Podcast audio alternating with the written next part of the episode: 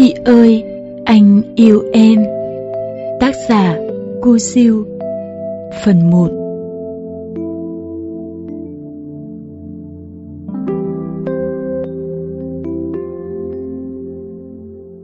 Quen chị qua một cuộc điện thoại Nghe giọng chị dễ thương quá. Thế là thích Add Yahoo Tìm Facebook Rồi thì lân la làm quen. Hai chị em cũng khá thân thiết trên Facebook Và cũng hay chat chít với nhau qua Yahoo Nhưng chưa gặp mặt lần nào. Ấn tượng ban đầu về chị là một bà chị xì tin và có phần ngờ nghệch Rồi một dịp được phân công chờ chị về sau buổi offline Chị ngồi phía sau im xe Còn mình cứ thế chạy xe một quãng đường dài Mà không nói và cũng không biết nói gì. Chị bỗng hỏi Này, em buồn ngủ à? Nghĩ thế nào lại bảo Dạ Chị hát cho em nghe để đỡ buồn ngủ nhé Tùy hơi bất ngờ Nhưng lại cũng dạ thêm lần nữa. Mình vốn dễ tính và ít nói. Trời hơi lạnh vì có mưa phùn. Chị ngồi thật sát phía sau nhưng không ôm Thì thầm vào tay mình những bài hát trẻ con không đầu không cuối. Giọng chị hát những bài trẻ con y như con nít hát Thật dễ thương và ngọng nghịu. Chị ong nâu, mèo con rửa mặt, chú thỏ con, hai con thần lằn con về đến nhà tự nhiên thấy vui vui Cười một mình Hát linh tinh chú mèo chú thỏ. Lúc chào chị về Sao chị cười tươi quá? Đáng yêu và hồn nhiên kiểu như cô bé hàng xóm. Chào chú à con đi học nghe Hình như mình có hơi nhớ chị. Một tuần trôi qua nhanh chóng Cắm đầu làm việc Học hành và chạy long quăng Cũng không để ý đến chị nữa. Rồi tối hôm đó chat với chị Chị nói ngày mai chị phải xuống Thủ Đức nộp học phí. Mình bảo, mai mình cũng có việc xuống đó, Sẵn tiện để mình chở chị đi. Chị chần chừ mãi rồi cũng đồng ý Và hứa sẽ mời mình đi ăn kem làng đại học để bù. Thật ra, mai mình chẳng có việc gì phải xuống đó cả. Tự nhiên thấy muốn gặp chị, Muốn chở chị đi, Thế là nói bừa. Chắc là do bị ám ảnh, tối hôm chờ chị về. Chị vào trường rồi, chả biết đi đâu, đành chạy lòng vòng giết thời gian và ngắm mấy em sinh viên của làng đại học. Hình như là vừa đi vừa huýt sáo, hát lầm bầm, lại là những bài chú mèo, chú thỏ. Chị xong việc rồi, nhưng chiều nắng quá, chưa muốn về. Hai chị em mua kem vào hồ đá ăn và hóng mát. Hồ đá lúc nào cũng vậy, hay có những cặp sinh viên ra ngồi tâm sự thủ thỉ. Bọn mình thì kiếm một góc ở xa để ăn kem và tránh sự dòm ngó. Mình ngồi trên xe ăn, còn chị cứ tung tăng xem người ta câu cá, ngó nghiêng cô dâu chụp hình cưới, nghịch nước. Mình đứng xa nhìn chị, thấy chị đang bắt con chuồn chuồn, xón rén nhẹ nhẹ, cứ cúi xuống thì nó lại bay. Tự nhiên thấy buồn cười quá, sao chị lại đáng yêu thế, như một con mèo vậy. Lúc về, mình nói đùa với chị, Chị cứ như trẻ con đấy Buồn cười quá. Thì chị là trẻ con mà. Chị nói đúng Chị chỉ là một đứa trẻ con. Mọi việc chị làm đều như trẻ con vậy Trừ việc trẻ con thì không biết yêu. Đến ngày sinh nhật chị Bạn bè vào Facebook viết tràn lên wall chúc mừng chị Bằng đủ kiểu, đủ thứ ngôn ngữ. Không hiểu sao mình chả chúc gì mà ngồi bấm like từ trên xuống dưới những lời chúc của người khác, vui như thể sinh nhật mình. Thỉnh thoảng còn trả lời vài comment hộ chị. Chị hỏi, mình không biết trả lời sao, ngớ người xa rồi nói bừa, nhưng giọng giải đào nghiêm túc. Em bị mộng du đấy chị ạ. Ủa, thiệt hả? Chị tròn mắt ngạc nhiên, chị ngố thật đấy, nói cái gì cũng tin. Hôm đấy chị cũng có mời sinh nhật nhưng mình không đi vì chị tổ chức sinh nhật với gia đình. Mình không giỏi giữ ý tứ với người lớn. Tối muộn chị nhắn tin. Này, ăn bánh kem không? Mai chị đem qua cho nhóc Trước giờ đi ăn sinh nhật mình chả bao giờ ăn bánh kem Nhưng tất nhiên là với chị thì mình đồng ý ngay. Như vậy mai chị mang qua mình lại được gặp chị. Mấy ngày nay lúc nào cũng nghĩ tới chị Buổi trưa đi học về thì chị gọi điện hỏi địa chỉ nhà mình rồi ghé qua thật. Bánh kem để trong ba lô từ sáng đã bị biến dạng, chị chỉ biết cười. Này, để chị nặn lại cho. Rồi chị nặn miếng bánh như trẻ con nghịch cát, tay chị nhỏ xíu, xinh xinh, nặn một hồi cũng ra hình đầu con mèo có hai cái cọng râu. Bữa đó cũng là lần đầu tiên chị qua nhà chơi, mình ở một mình, bình thường thì nhà cửa rất bẩn, nhưng hôm đó biết chị qua nên cũng sáng dọn lại cho sạch để đón chị. Chị đi lung tung trong phòng, ngó cái này, đụng cái kia, cái tật tò mò hay ngó nghiêng của chị. Chị nói là muốn sửa mãi rồi nhưng không được. Mình thì không muốn chị sửa, vì mình thích nhìn chị những lúc như vậy, cảm giác như ông bố trẻ ngồi nhìn cô con gái bé bỏng đang nghịch ngợm vậy. Buổi chiều trời mưa to quá, chị ở lại nhà mình không về được. Áo mưa thì có, nhưng mình nói là không. Hai chị em coi hoạt hình trên Disney. Chị thích coi hoạt hình lắm, đặc biệt là phim vuca Mỗi lần đến phim đó, chị lại dành điều khiển để mở cho bằng được. Mình với chị đánh nhau mấy lần chỉ vì điều này thôi. Trời mưa nhanh tạnh, muốn mưa hoài mà cũng không được, thế là chị phải về. Sáu tháng kể từ ngày chia tay, lại có một đứa con gái coi phim cùng mình, ăn bánh với mình, cảm giác thật bồi hồi khó tả.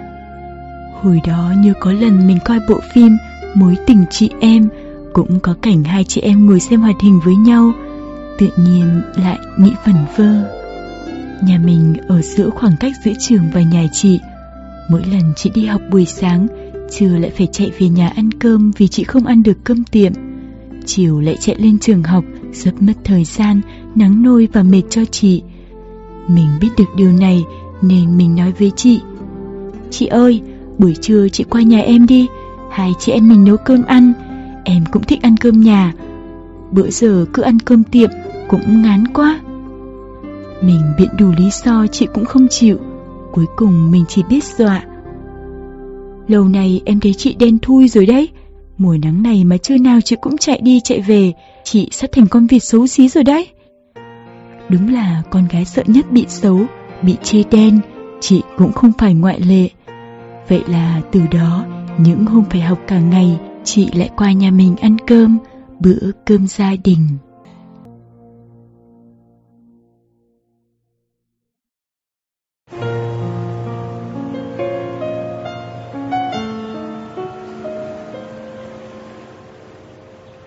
Chị ơi, anh yêu em.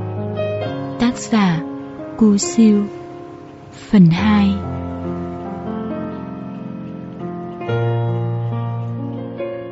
Từ ngày có chị, cuộc sống độc thân lay lắt của mình thú vị và đỡ tẻ nhạt hơn hẳn. Mình bắt đầu học nấu ăn bằng Google, biết quét nhà, dọn dẹp nhà cửa, sửa chén sạch, biết phân biệt giữa quả bí và quả bầu, chiên cá sao cho không bị cháy, rồi ủi đồ sao cho phẳng, ăn cơm không được bốc và không được xỉa răng bằng móng tay. Trưa nào đi học về, mình cũng ráng về nhà ngay để chờ chị qua, bỏ qua hết những lời mời đi uống nước, tụ tập bạn bè. Rồi hai chị em lọ mọ xong chào, rồi dọn cơm, ăn cơm. Mình thích tranh giành thức ăn để chọc chị, hoặc xả đỏ bị nghẹn để chị hoảng hết toáng, rồi sau đó cười sằng sặc chọc quê chị. Chị ăn ít như con mèo vậy mình cũng kén ăn và ăn ít. Chị bảo, Ai mà nuôi hai đứa mình thì đỡ tốn cơm. Đúng đấy, Hai chị em mình mà lấy nhau Sẽ không phải lo tiền mua gạo, Chị nhỉ? Thôi đi ông cụ. Ăn xong thì đánh bài, Coi đứa nào rửa chén. Mình toàn ăn gian nên chị phải rửa hoài. Lâu lắm mình thấy tội tội Thì chịu thua chị một bữa. Nhưng rồi cũng vứt đống chén đũa đó, dồn tới trưa mai cho chị rửa. Giờ nghỉ trưa cũng là giờ phá làng phá xóm của hai chị em. Lúc thì đùa dẫn ầm ầm, lúc thì đánh nhau cãi lộn om tỏi giành tivi. Hứng lên thì mở karaoke online để thu âm. Chị hát nhạc Xuân Mai thì được, chứ hát nhạc tình yêu thì dở ẹp. Mỗi lần chị hát, mình lại được dịp cười lăn lộn. Chị hát không có dấu à? Trời ơi, đúng là thảm họa âm nhạc. Hát gì như xe chở heo tông xe chở vịt thế? Nhiều lúc thái quá, chị xịu mặt. Thôi, không thèm hát nữa, cho cố hát một mình hết luôn. Thấy chị giận hờn vu vơ thì lại phải lò mò qua chập cho chị hết giận. Chị dễ giận nhưng cũng nhanh cười, nịnh nọt một chút là chị lại nghe răng. có khi vừa khóc vừa cười. Đã bảo chị giống trẻ con mà. Nhiều khi sáng dậy chỉ mong tới trưa để chị ghé qua, để chị qua nhà gọi ý ới. Cô Hà ơi, cô Hà ơi! Giọng chị dù la lớn cỡ nào cũng nhỏ xíu xiu, nhưng ngay cả khi ngủ say nhất, mình vẫn nghe được và bật dậy ngay. Mình vẫn thường đùa chị. Chị đúng là cái đồng hồ báo thức của em đấy. Lần sau qua đừng gọi tên em mà cứ kêu cúc cu cúc cu là được rồi. Chị gật đầu rồi nhe răng cười. Nhưng đến trưa mai là chị quên ngay, lại gọi cu Hà ơi. Đúng là chị ngố mà. Nhiều bữa bận việc hoặc kẹt xe, chị ghé qua muộn, gọi điện thì không nghe máy, nhắn tin cũng không trả lời. Nóng ruột và bực chị vô cùng, mình cứ đi qua đi lại trong nhà, cứ nghe tiếng xe máy tới là dòm đầu ra cửa ngó. Chị vừa tới là phi ngay ra, cố là mặt hình sự hỏi han đủ kiểu. Chị chỉ cười rồi trình bày lý do, lần nào cũng thấy có lý, thế là lại hết giận ngay. Biết là mai chị lại qua, nhưng lần nào trước khi chị về mình cũng dặn. Chị ơi, mai chị lại qua nhá. Tôi biết rồi, biết rồi, nói câu khác đi ông tướng. Dạ, vâng. Nhưng đến ngày mai thì vẫn là câu nói đó. Chị ơi, mai chị nhớ qua nhá nhá. Chị là thì lại cãi. Tại chị lấy ngố cho em đấy chứ. Gần nửa năm hạnh phúc trôi qua nhanh chóng, rồi cái ngày ấy cũng đến. Nó làm đảo lộn tất cả.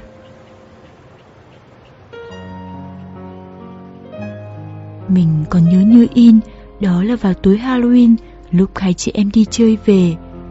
Chuyện đi chơi thì không có gì đáng nói, vì cả hai đều vốn ham chơi, nên quậy tưng bừng đến khi mệt lử mới chịu mò về. Như mọi khi, mình chở chị về, và chị ngồi sau ôm mình. Chả đứa nào còn đủ sức để nói chuyện nữa. Gần đến nhà chị, chị bỗng nói. Hà này, hồi nãy anh Mãn anh ấy nói thích chị đấy Nghe chị nói Tự nhiên mình tỉnh hẳn Hình như có một luồng điện chạy dọc sống lưng Giọng mình lạc đi Nhưng vẫn cố bình tĩnh Thế hả chị Một câu ngắn ngủi vậy thôi nhưng thật sự lúc đó mình chỉ muốn hết toáng lên. Rồi chị nói sao? Ông ấy nói lúc nào? Có khi nào ông ấy chỉ chọc chị không? Hình như là ông ấy có người yêu rồi mà. Hàng trăm câu hỏi mình muốn hỏi chị, dồn dập, liên tiếp. Nhưng không hiểu sao, mình nghẹn họng không thể nào thốt lên được. Mình đành chạy xe chậm lại, chậm một cách vô thức mà chính mình cũng không biết. Chị nói tiếp, nói nhỏ, nhưng đáng sợ lắm như có cái gì đó đâm vào tim mình. Hình như chị cũng thích anh mãn hay sao ý hả ơi? Em thấy anh mãn có được không? Mình chạy xe về nhà như người mất hồn. Đầu óc mụ mị như vừa đánh rơi một vật gì đó quý giá Nhưng lại không biết đó là vật gì Và quan trọng là nó rơi ở đâu. Nói chung đầu óc trống rỗng. Bữa đó mình không về nhà mà mình ra thành phố ngồi tự kỷ, Nghĩ ngợi Anh Mãn năm nay 28 tuổi, Mới nhận bằng thạc sĩ Không đẹp trai lắm, Nhưng lãng tử và giàu có Xét về mọi mặt, anh Mãn hiển nhiên ăn đứt một thằng sinh viên quèn là mình. Mình cũng thích anh Mãn vì anh ấy vui tính và bình dân. Thỉnh thoảng hai anh em có đi nhậu tán sóc. Trong một lần dẫn chị đi chơi thì tình cờ gặp anh ấy. Sau đó thì thường xuyên hơn vì mình đi đâu chị cũng đòi đi theo. Ngồi giả soát lại những gì đã trải qua giữa mình, anh Mãn và chị. Mình chợt ngộ ra những điều mà bình thường mình không hề để ý.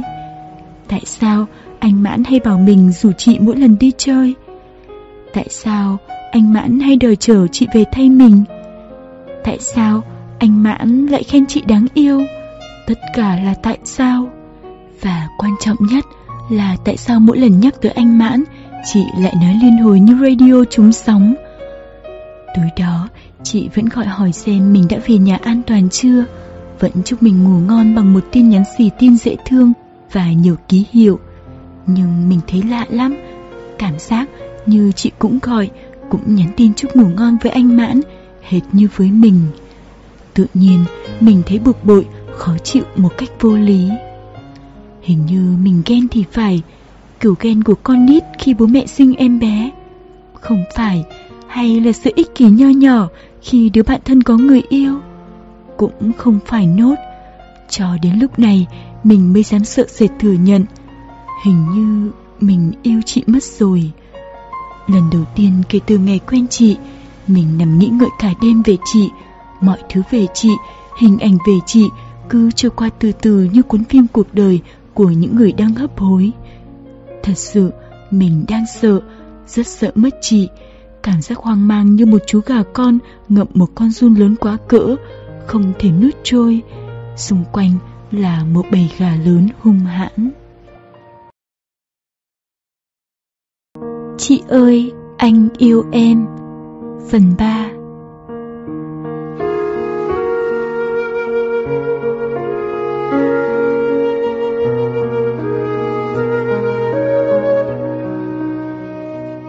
Chị chưa chính thức nhận lời yêu anh Mãn Chị bảo anh Mãn rằng hãy cho chị thời gian để suy nghĩ Nhưng việc đó cũng khiến mình một thằng ích kỷ Và gần như chỉ có mỗi chị là bạn thân nhất phát điên anh Mãn đã chính thức săn đón chị một cách công khai.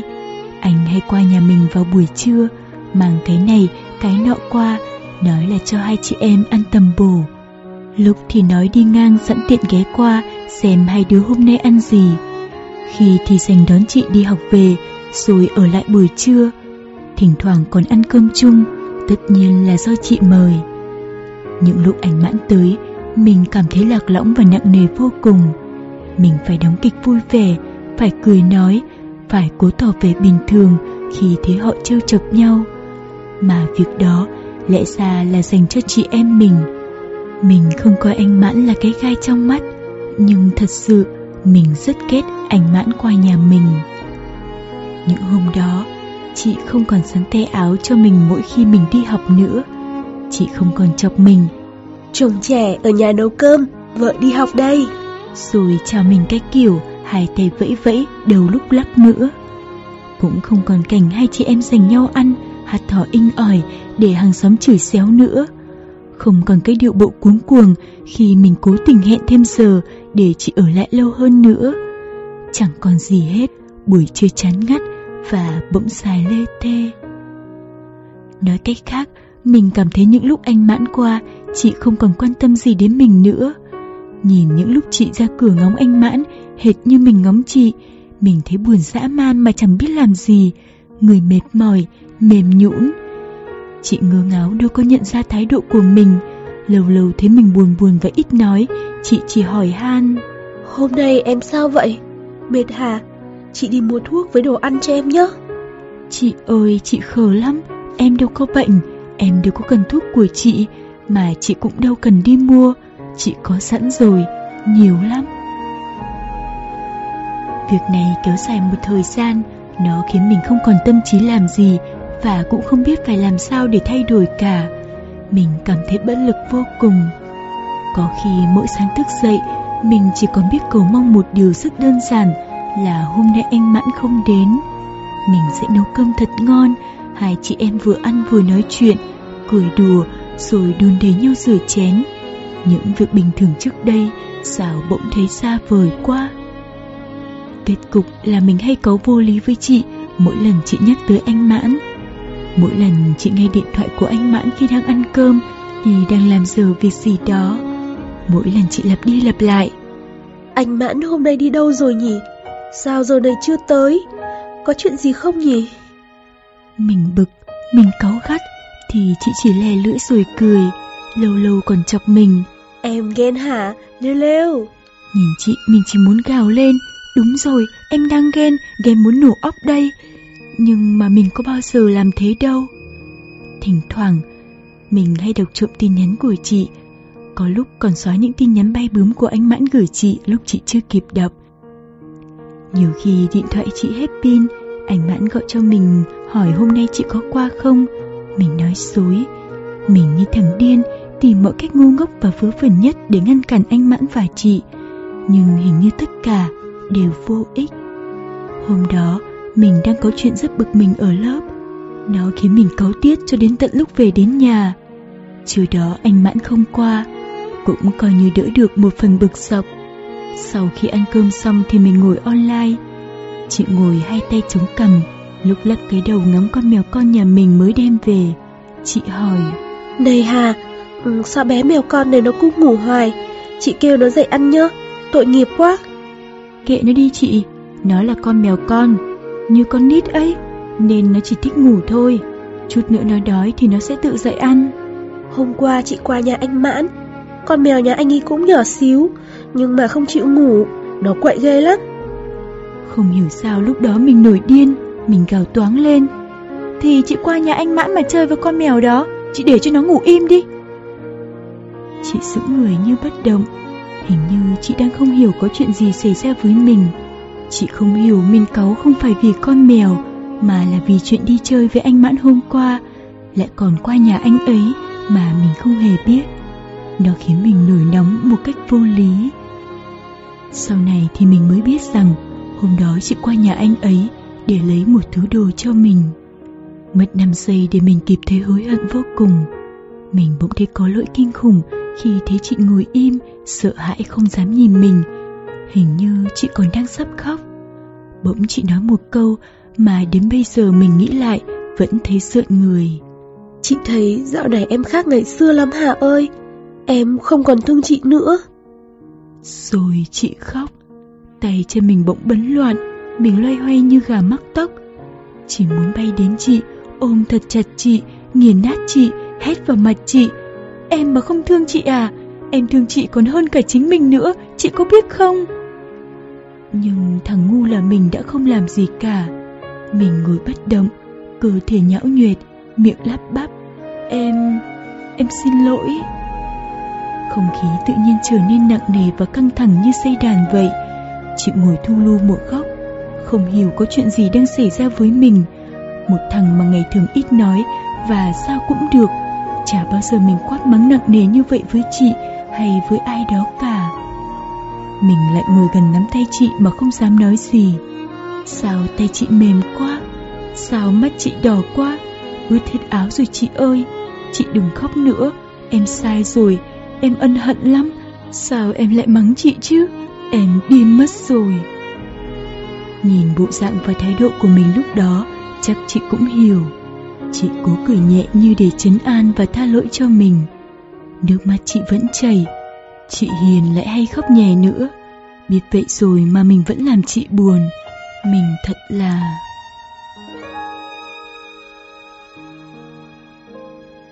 Lúc chị dắt xe ra cổng, mình lẽo đẽo theo chị như đứa trẻ con theo bố nó về nhà lúc bố nó vừa đi học phụ huynh về vậy. Sợ hãi và lo lắng y như vậy. Chị thấy vậy đuổi mình vô nhà. Thôi, em vào đi, chị không sao mà. Lúc xe chị lăn bánh rồi, mình mới chợt nhớ ra và gào toáng lên như mọi ngày. Chị ơi, mai chị nhớ qua nhá. Mình gào xong mới thấy hình như hơi to quá, chắc cả xóm nghe thấy. Chị dừng xe, ngó đầu lại ra dấu chào mình lần nữa. Kiểu chào của riêng chị, kiểu chào ấy, cả đời này mình sẽ không bao giờ quên được. Buổi tối, mình vừa ăn cơm xong thì nhận được tin nhắn của chị. Chị hiểu rồi Hà ạ. Tin nhắn ngắn ngủn nhưng thật đáng sợ. Chị hiểu gì, hiểu như thế nào, chị đang nghĩ gì vậy? Trời ơi! Mình trả lời tin nhắn, cứ viết rồi lại xóa, viết rồi lại xóa, không biết trả lời hay hỏi chị như thế nào. Cuối cùng không đợi mình trả lời, chị nhắn tin tiếp theo cho mình. Chút xíu nữa Hà qua nhà chị nhé, chị có cái này cho em. Mình đi ngay không cần suy nghĩ, chạy thẳng qua nhà chị, chạy nhanh hết mức. Mình đứng chờ chị ở chỗ quen thuộc, chị đi từ ngõ xa, mặc bộ đồ ngủ trẻ con, chân đi đôi dép tổ ong quá cỡ. Tay chị cầm một con mèo bằng bông to bự, trắng toát. Mình đứng im xe. Chị đưa con mèo cho mình rồi nói, nhẹ lắm, thỏ thẻ như trẻ con xin mua đồ chơi. Tặng Hà nè, chị nhờ em gái anh Mãn đặt mua dùm đấy. Bữa giờ thấy Hà buồn buồn, hỏi thì Hà không nói. Chị có làm gì sai thì đừng giận chị nhé. Đừng nghỉ chơi với chị nhé, tội nghiệp chị. Mình thật không ngờ chị lại nghĩ vậy. Cái chị hiểu ra là đây ư. Trời ơi, Bà chị ngốc nghếch của em ơi, em thương chị còn không hết, làm sao mà giận chị được. Nói thật là nhìn mặt và thái độ chị lúc đó, mình thấy thương chị vô hạn, hơn cả nghìn lần trước đây. Mắt mình hình như lúc đó có ướt ướt.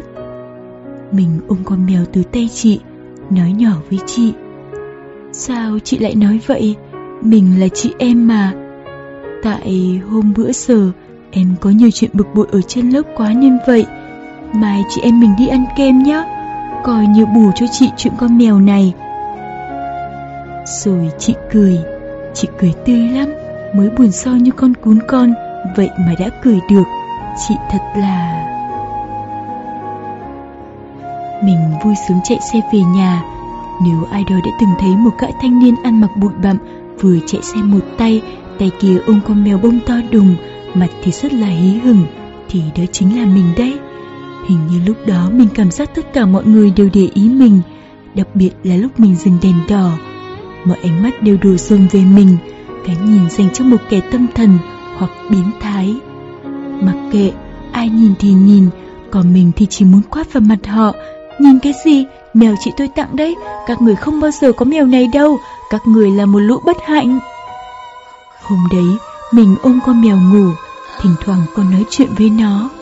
Mèo ơi, tao sẽ ôm mày thật chặt, sẽ không ai cướp được mày khỏi tay tao. Chị ơi, anh yêu em. Phần 4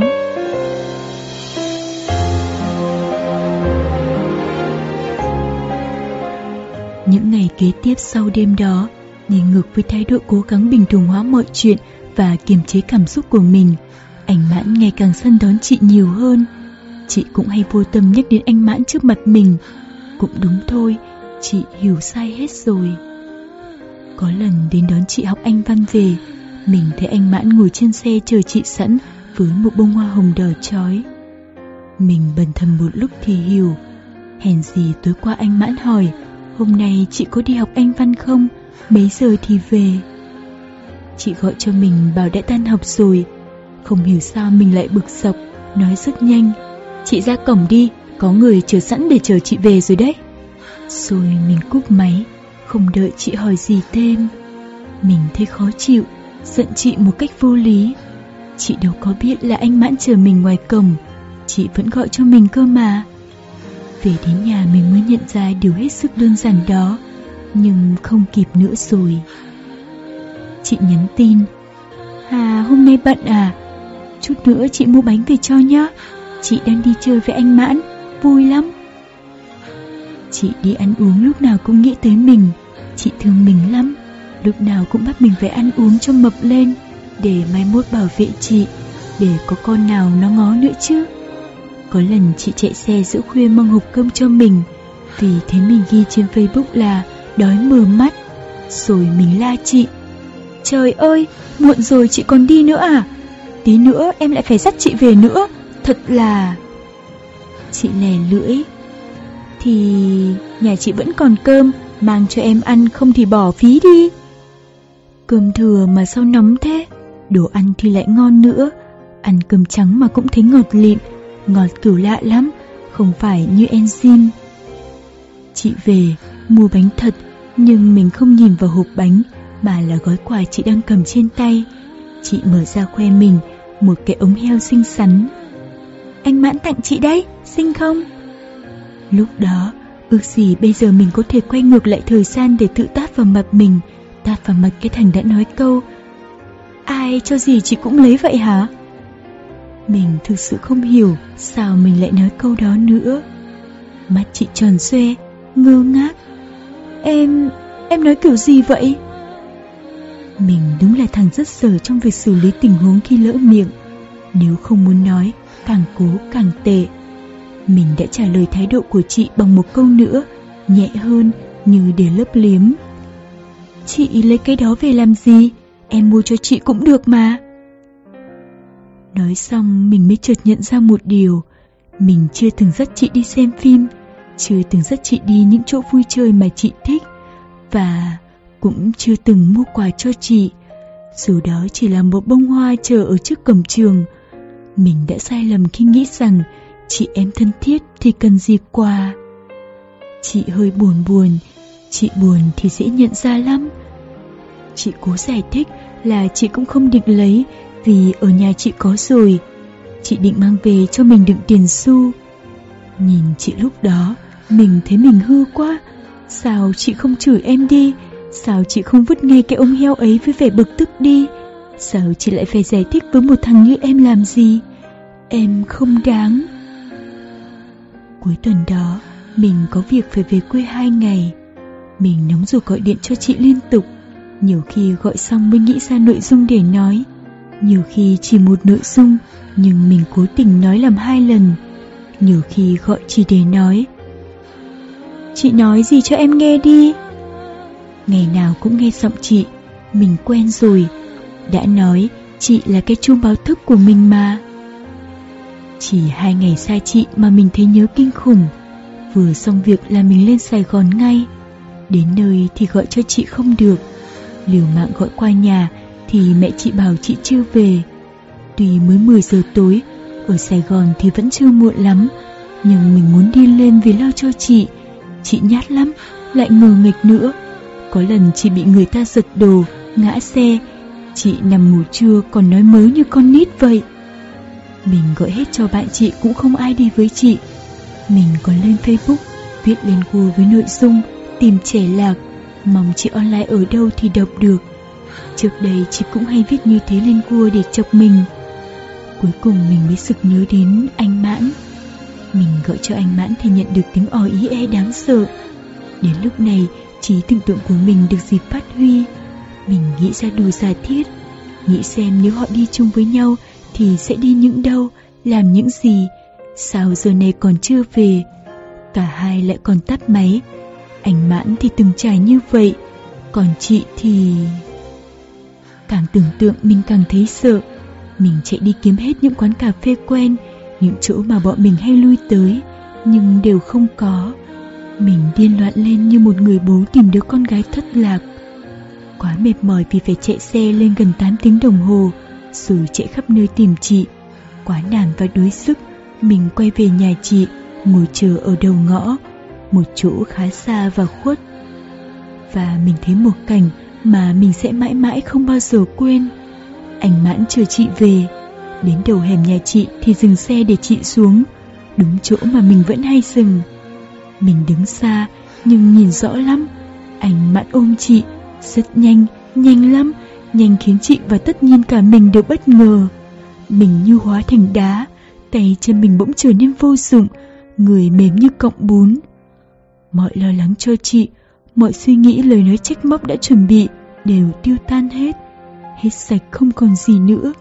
Mình đứng một chỗ như người chết rồi, lạnh toát.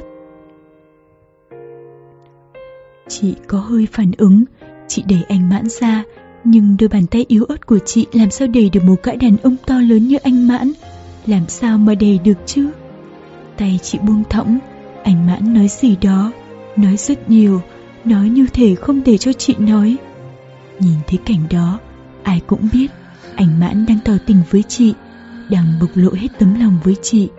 Tấm lòng mà anh ta không chỉ dành riêng cho chị. Sáng sớm hôm sau chị đã qua nhà mình, chắc vì nhận được một đống tin nhắn của mình và cả tin ở trên Facebook. Lúc đấy mình đang ngủ, có nghe chị gọi, nhưng mình cố tình không ra mở cửa.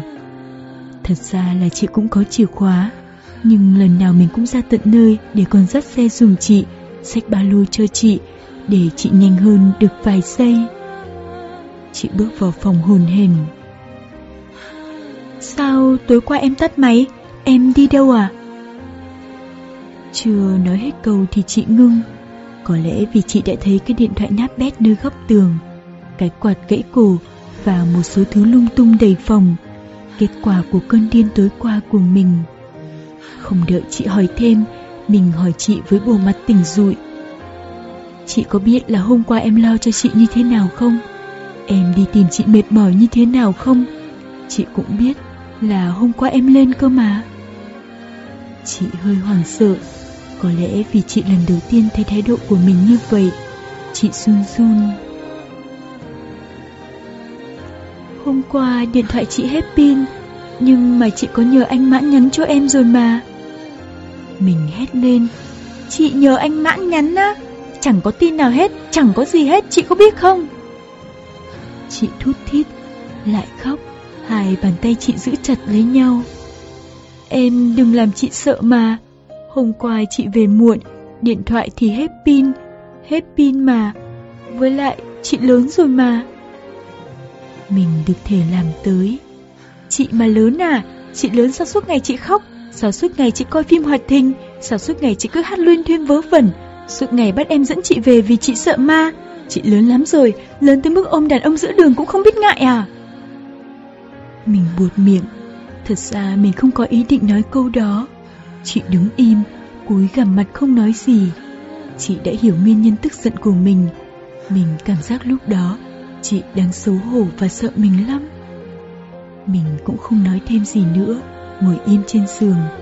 Chị cặm cụi dọn dẹp phòng cho mình, mắt không dám nhìn mình, tóc xõa xuống nên mình không để ý là chị có khóc hay không.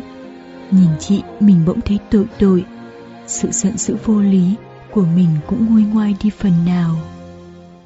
Không hiểu lúc đó chị nghĩ gì, chị bỗng quay lại, ôm mình thật chặt, khóc nức nở, khóc như chưa bao giờ được khóc.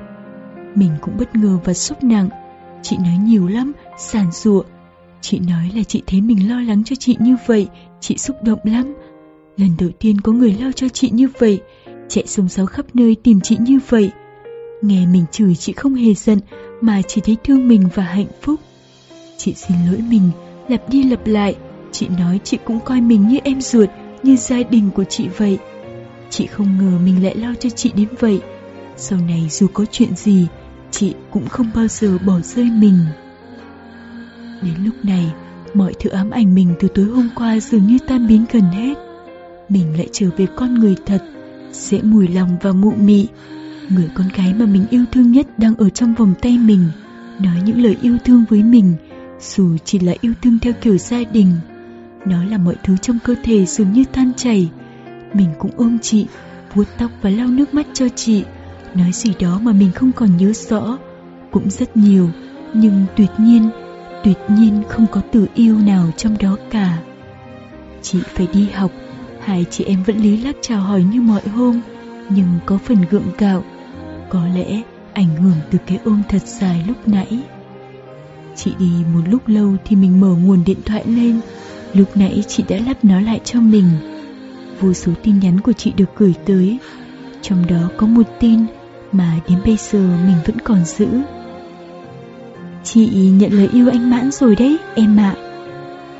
Mình đọc tin nhắn, tay run rẩy không cầm nổi điện thoại và có cái gì đó vỡ vụn.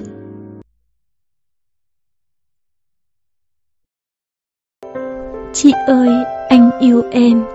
Tác giả Cô Siêu Phần 5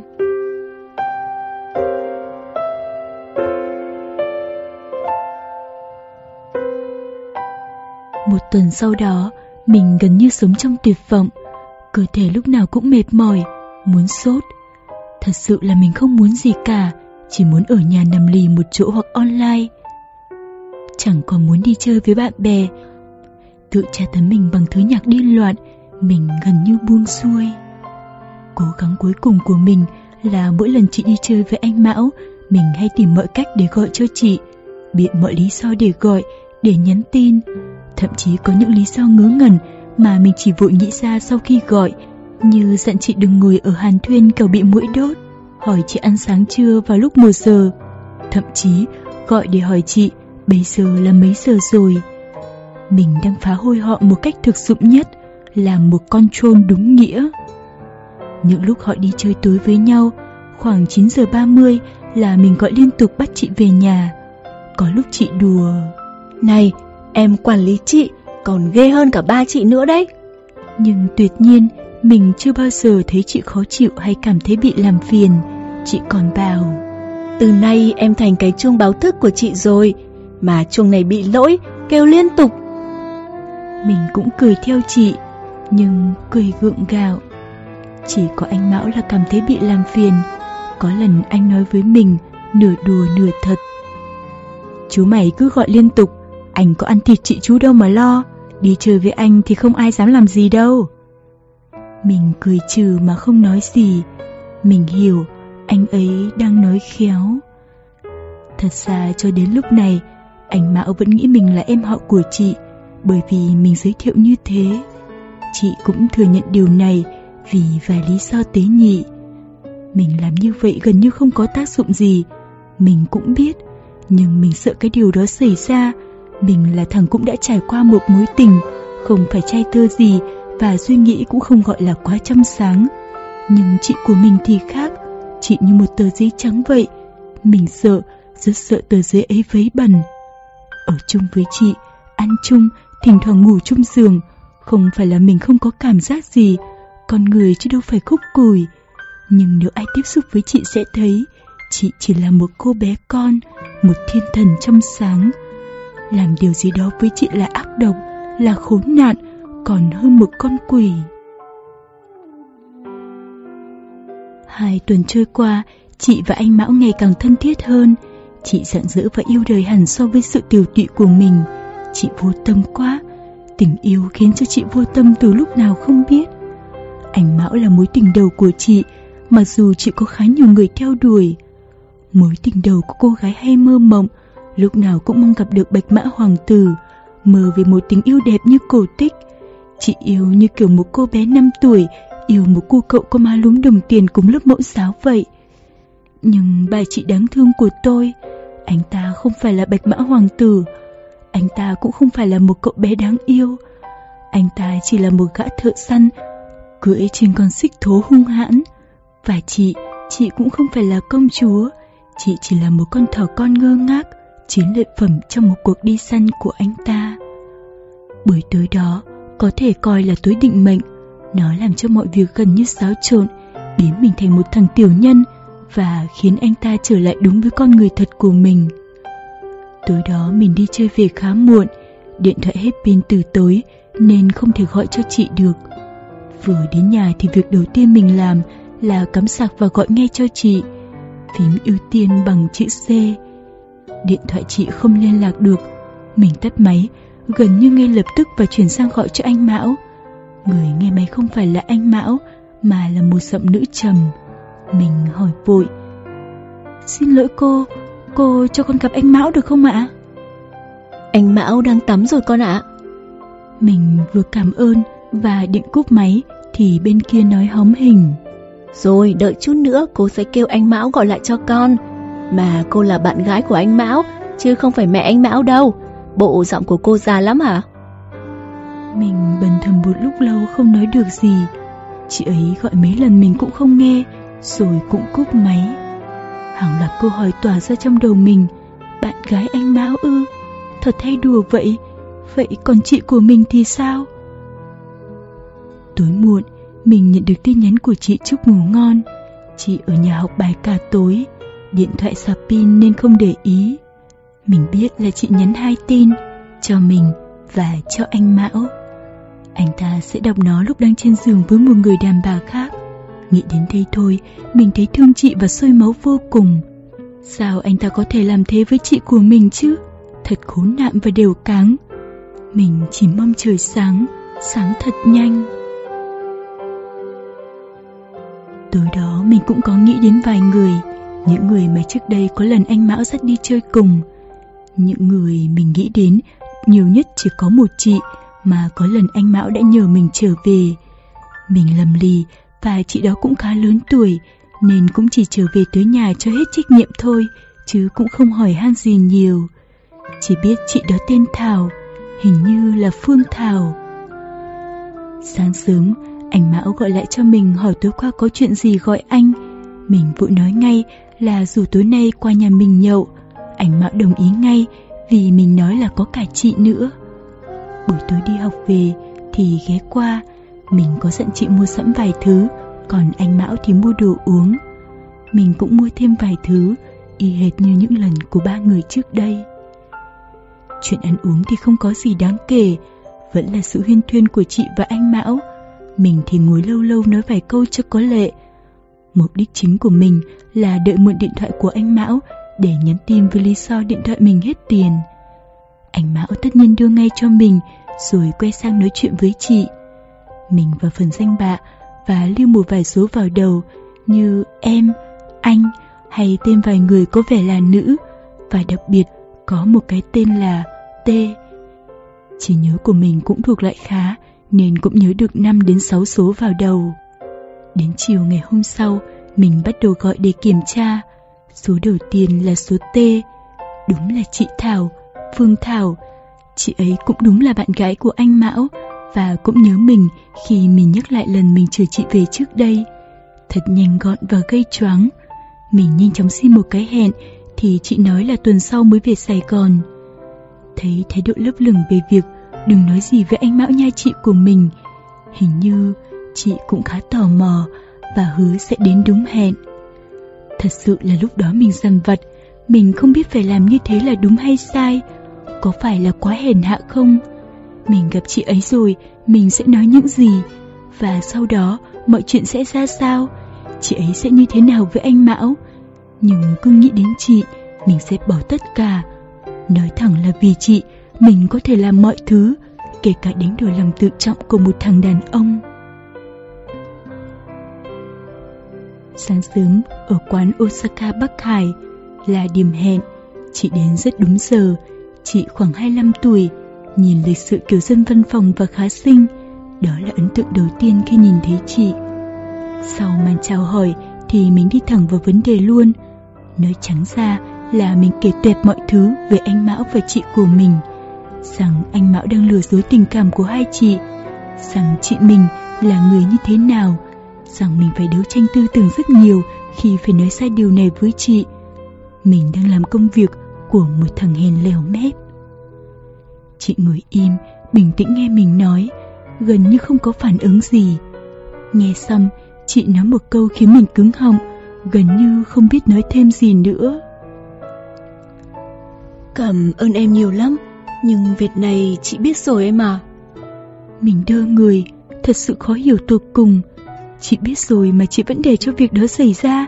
Chị đang làm gì vậy? Đang nghĩ gì vậy? Tại sao lại như vậy? Nó khiến mọi kế hoạch của mình gần như tiêu tan. Sau này, mình với chị quen nhau thì mình mới biết chị đã 30 tuổi, yêu anh Mão đã 7 năm nay. Đã nhiều lần chị biết anh Mão ngoại tình, nhưng chỉ biết khóc chứ không dám làm gì. Anh Mão đã lấy hết tuổi trẻ của chị. Dứt anh Mão ra là vì gần như chị không thể làm nổi. Nói cách khác, chị cam chịu.